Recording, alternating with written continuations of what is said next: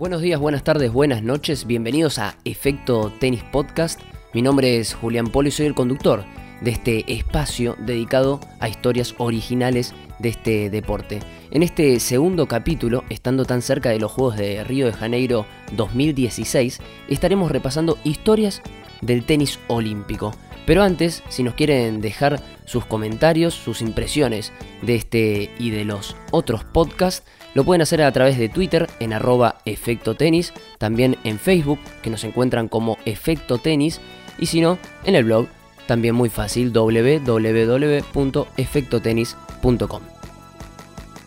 Los saques son cada vez más rápidos. Las devoluciones son cada vez más precisas. Tenis evoluciona y cambia. El periodismo también. Efecto Tenis Podcast. El tenis en tus oídos.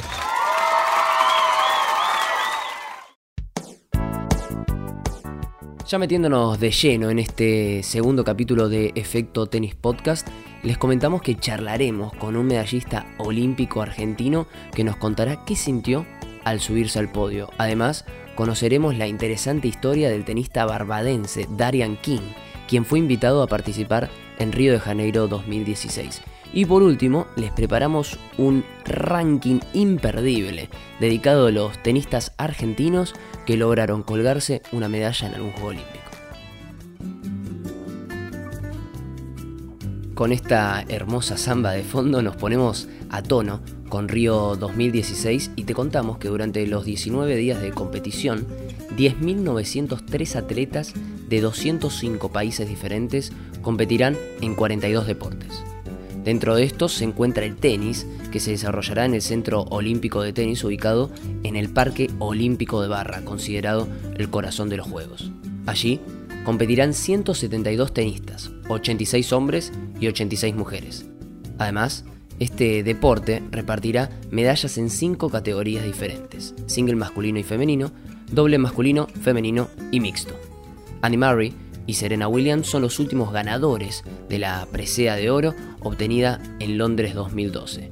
Después de esta valiosísima guía para el espectador que les dimos, nos metemos de lleno con la primera historia en este capítulo olímpico de Efecto Tenis Podcast.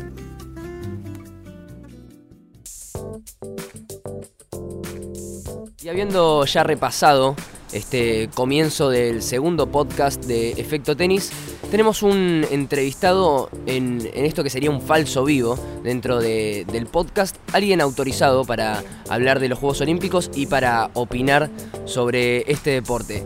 Probablemente si, les digo que con él, a él lo escuchan seis o siete veces al año, no me van a creer, pero ahora que, escuchen su nombre van a ver que es así. Eh, hablaremos con un jugador que fue 30 del mundo en singles en el 95, 14 del mundo de dobles en 1992, ganador de 10 títulos ATP, 7 en dobles, 3 en singles y por lo cual lo llamamos en esta ocasión es porque él fue medallista de, los Juegos Olímpicos de Barcelona 1992 en la modalidad de doble junto a Cristian Minucci. Ya después de tanta presentación sabemos que estamos hablando con Javier Frana. Hola Javi, ¿cómo estás? Muy bien, muy bien, todo bien, ¿vos? Bien, todo tranquilo, muchas gracias por, recibirnos acá. Eh, después vamos a mandar alguna foto para que los, los oyentes se sientan identificados. Estamos en un café en, Pilar, cerca de, donde vivís. Y para, para meternos un poco en los Juegos Olímpicos e intentar entender lo que siente un tenista que de golpe es uno más en los Juegos Olímpicos. ¿Es así? ¿Qué tiene de diferente?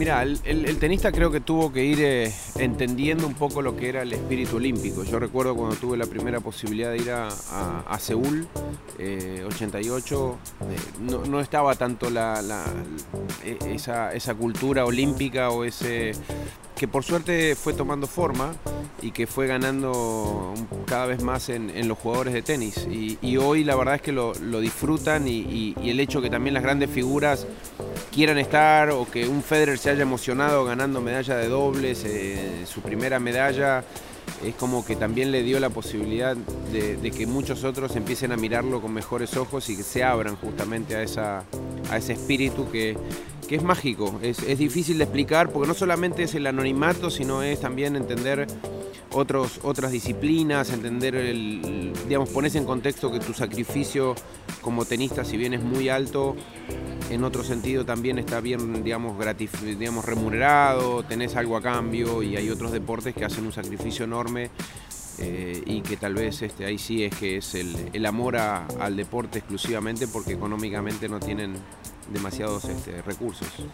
En una entrevista decías que durante un Juego Olímpico vos te, sentías nada, eh, como si no fueras nadie en el deporte. ¿Es así un poco eh, lo, que sentías? O, ¿Y cómo es esto, de, vos me decías, de eh, convivir en contacto con otros deportistas?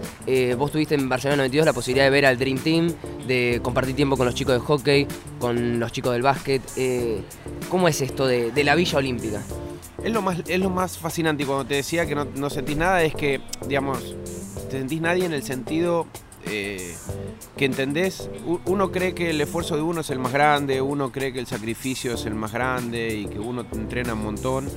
Y, eso, digamos, cuando es nadie, es que, es que ves de repente otra gente lo que entrena, lo, que hace y del cómo lo hace, que, te pone en contexto y decís, bueno, para que lo mío tampoco es tan dramático, no es tan, no es tan, no es tan malo, ¿no? Y, y, es como que te sentís que, nada, te decía, eh, viste, en Barcelona teníamos la, la pista de práctica de atletismo estaba en la misma Villa Olímpica y, hasta a veces decir, no me saco ni la remera, o sea, por las dudas, porque la verdad que veías unos tipos y unos físicos increíbles y, veías lo que hacían físicamente y es como que no te sentías a la altura para nada de ellos, entonces es como que eh, eh, eso te ayuda a, ponerte, digamos, a mí por lo menos en ese momento me, puso en, en contexto, ¿no? Decir, bueno, wow, todavía puedo o, debo hacer mucho más de lo que todavía estoy haciendo. Entonces eh, es maravilloso porque también lo que te decía es como si estuvieses viviendo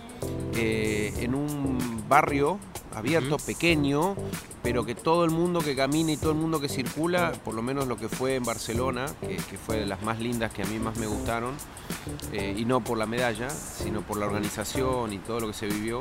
Tal vez por el habla también. Claro, pero imagínate que estás eh, como si fuesen estos paseos de compra y, todo el mundo que está circulando es atleta y es lo mejor en alguna disciplina de su país. Eh, entonces, eso, eso termina siendo una cuestión espectacular y eso es lo que hace que todo el mundo se sienta igual y todo el mundo, digamos, siempre tenés las figuras, porque lógicamente si te circula Nadal por ahí, lógicamente le van a pedir fotos todo el tiempo, como pasó con el Dream Team, que no se quedaba en la villa, pero que cuando fue, eh, digamos, nada, todo el mundo quería sacarse fotos.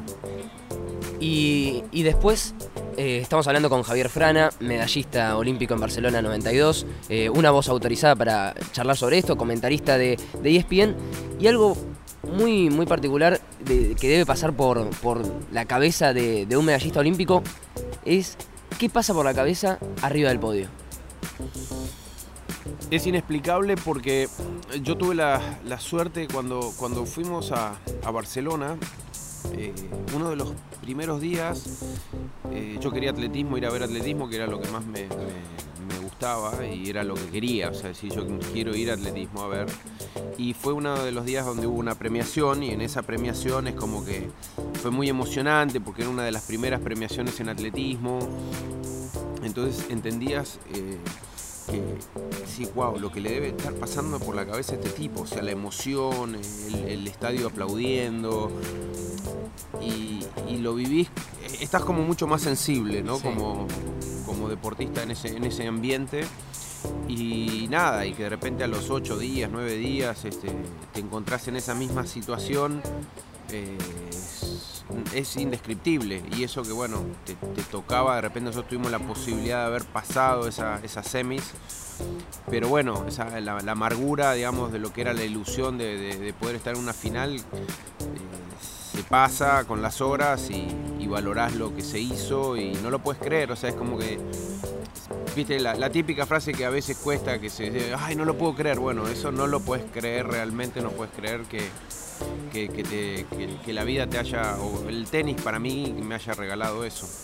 Y para ir cerrando, es, es un, segmento corto esto del podcast, no son más de, 20 minutos. Eh, ¿Qué significó para vos eh, los Juegos Olímpicos y, tal vez esa medalla eh, en lo que es tu carrera? ¿Qué, significado tiene?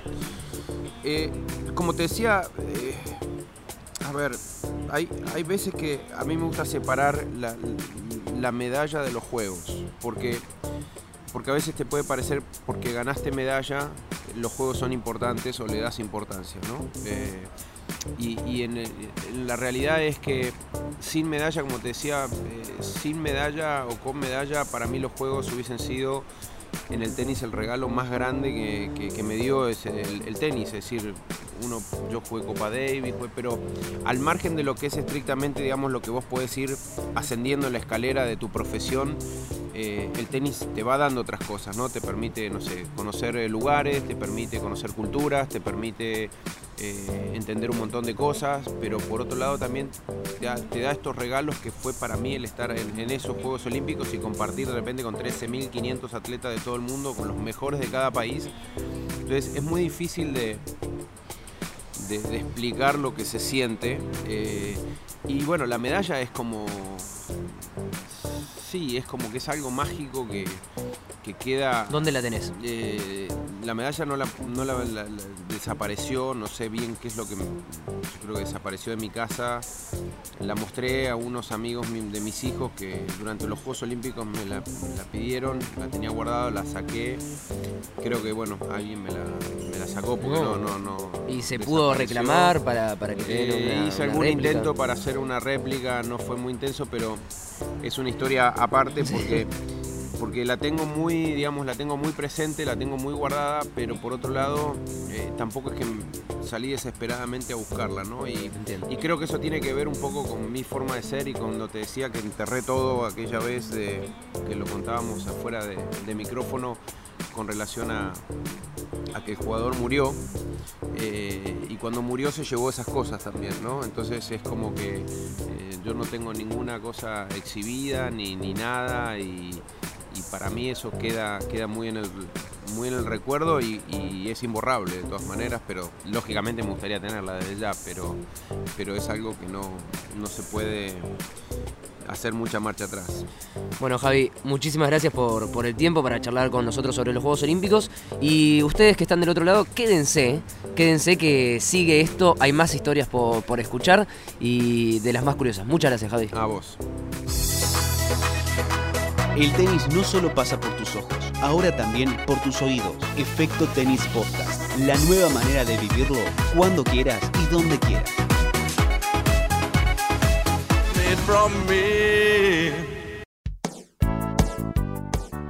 Ya habiendo charlado con uno de los tenistas argentinos que lograron colgarse una medalla olímpica, como es habitual en este espacio, somos fanáticos de los viajes. En este caso, nos subimos a un avión, llenamos la valija de ropa playera de esa bien livianita y nos vamos hasta Barbados, más precisamente hasta Bridgetown, la capital del país, ubicada en el sudoeste de esta isla caribeña. Allí Charlamos con el barbadense Darian King, tenista de 24 años, actual 161 del ranking ATP, y un hombre que está destinado a ser el mejor tenista de la historia de su país. Este moreno, quien recientemente ganó sus dos primeros Challenger de manera consecutiva, participará de los Juegos Olímpicos de Río de Janeiro 2016. En comparación con la mayoría de los tenistas, Darian King no entró por ranking ni por ranking protegido, sino que fue invitado por la organización de los Juegos. Antes de escuchar sus sensaciones al participar en Río 2016, el King de Barbados nos cuenta su historia, es decir, cómo y por qué decidió jugar al tenis en un país que casi no tiene historia en este deporte. Aquí el tenis no es un deporte grande y tenemos una comunidad de tenis disociada. No es el deporte número uno, pero con suerte algún día podremos llegar a serlo. Empecé a jugar al tenis en escuela primaria y terminé ganando el primer torneo que jugué. Más tarde me dieron una beca para jugar en Ocean Tennis Club, en Barbados.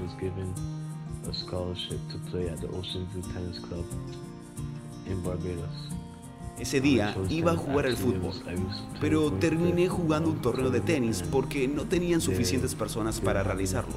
Entonces terminé yendo, gané el torneo y ese fue el comienzo de todo. That's been the start of it from there. I was eight years old when I won the tournament. Tenía 8 años cuando gané el torneo y desde allí empecé a jugar mucho. Empecé a jugar con chicos mejores y más grandes dentro de la academia donde entrenaba. Logré tener cierto éxito en el comienzo de mi carrera como junior.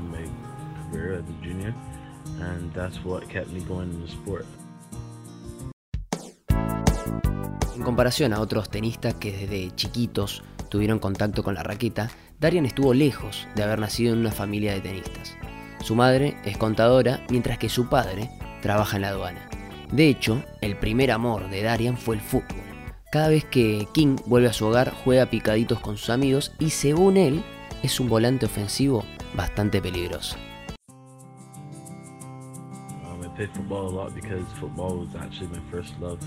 Juego muchísimo el fútbol porque fue mi primer amor.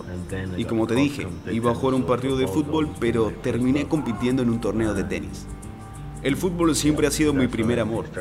Juego en casa, con mis amigos, juego para mi comunidad. No es nada muy serio, si no, no lo haría durante la pretemporada.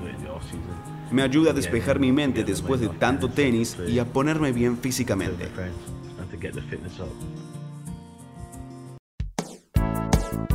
Ya habiendo conocido los comienzos de Darian King, volvemos a su histórica participación en Río 2016. ¿Por qué histórica? Porque será el primer tenista barbadense que competirá en un Juego Olímpico. Recordemos que Barbados, que tiene una población menor a 300.000 habitantes, participa de los Juegos desde 1968. En esta edición, celebrada por primera vez en Sudamérica, el contingente antillano estará representado por tan solo 12 atletas, uno de ellos, el Rey Darian.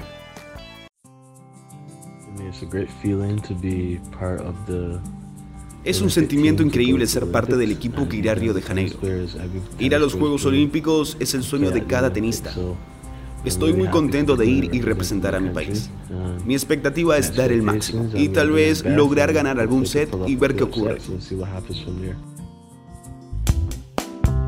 En el bondi, en la oficina, en tu casa o hasta en un cambio de lado. Vos elegís dónde y cuándo escucharlo. Efecto Tenis Podcast. El tenis en tus oídos. Y ahora sí, amigos, como habíamos anticipado en la apertura de Efecto Tenis Podcast, tenemos nuestro ranking dedicado a los tenistas argentinos que lograron colgarse una medalla en algún Juego Olímpico. Puesto número 4. En Seúl 1988, Gabriela Sabatini conseguiría la primera medalla en la historia del tenis olímpico argentino. Luego de 16 años, Argentina volvía a subirse a un podio en los Juegos Olímpicos. Gaby, con tan solo 18 años, solo cedería en la definición frente a la alemana Steffi Graf. Gabriela Sabatini, Argentina. Y bueno, y haber vivido la Villa Olímpica, haber tenido la experiencia de estar al lado de, grandes atletas. Eh, me acuerdo que te levantabas a la mañana y estaban todos trabajando, haciendo sus preparaciones. Te da una, motivación eso. Yo salí de ahí con, unas pilas y, con, unas ganas de entrenar y de jugar que, que fue increíble. Puesto número 3. La cosecha argentina en los Juegos Olímpicos de Barcelona 1992 se resumió a una medalla, justamente conseguida por el tenis de la mano de Cristian Miniusi y Javier Frana, quienes se quedaron con el bronce en el doble masculino. Aplaudimos con la misma fuerza la única medalla de los torneos olímpicos 92 obtenida por Miniusi y Javier, Javier Frana. Es una emoción muy grande estar representando un país y, ser uno de los pocos elegidos para recibir un premio. Y ese premio creo que no es solo mío, sino es de todo mi país. Puesto número 2. En Atenas 2004, Paola Suárez y Patricia Tarabini llegaron golpeadas a competir por la medalla de bronce. En semifinales habían sacado para partido, pero finalmente perderían y se quedarían sin la final olímpica. Sin embargo, las argentinas lograrían sobreponerse a esa situación y tendrían un premio bañado en bronce. Ganó Argentina, medalla de bronce con la definición de Pato Tarabini, Paola Suárez y ella disfrutan de un momento absolutamente inolvidable. Muchas personas en el mundo pueden tener una medalla, o sea, es de bronce, pero para nosotros es muy valiosa igual. Puesto número uno. Los Juegos Olímpicos de Londres 2012 tuvieron como sede al césped sagrado de Wimbledon. Allí, Juan Martín del Potro estuvo muy cerca de vencer a Roger Federer en semifinales. Dos días después de caer ante el suizo, el tandilense vencería al serbio Novak Djokovic y se colgaría la medalla de bronce del single masculino. Juan Martín del Potro, medalla de bronce. Este chico no le cambia nada en su estructura de tenista profesional este partido de hoy. Sin embargo, lo que acaba de lograr no se lo va a olvidar nunca más. No lo puedo creer haber sacado una medalla de solo tres y estando los mejores del mundo, mejores que yo todavía, y, y saber que hay una medalla que da para Argentina, que la voy a tener conmigo y que nadie me la va a sacar en el resto de mi vida. Luego de haber escuchado este ranking dedicado a los tenistas argentinos que lograron colgarse una medalla en algún Juego Olímpico, nos despedimos de este segundo capítulo de Efecto Tenis Podcast. Esperemos que lo hayan disfrutado al igual que lo hicimos nosotros y los esperamos la próxima. I am Darren King from Barbados and I'd like to listen to Tennis Podcast.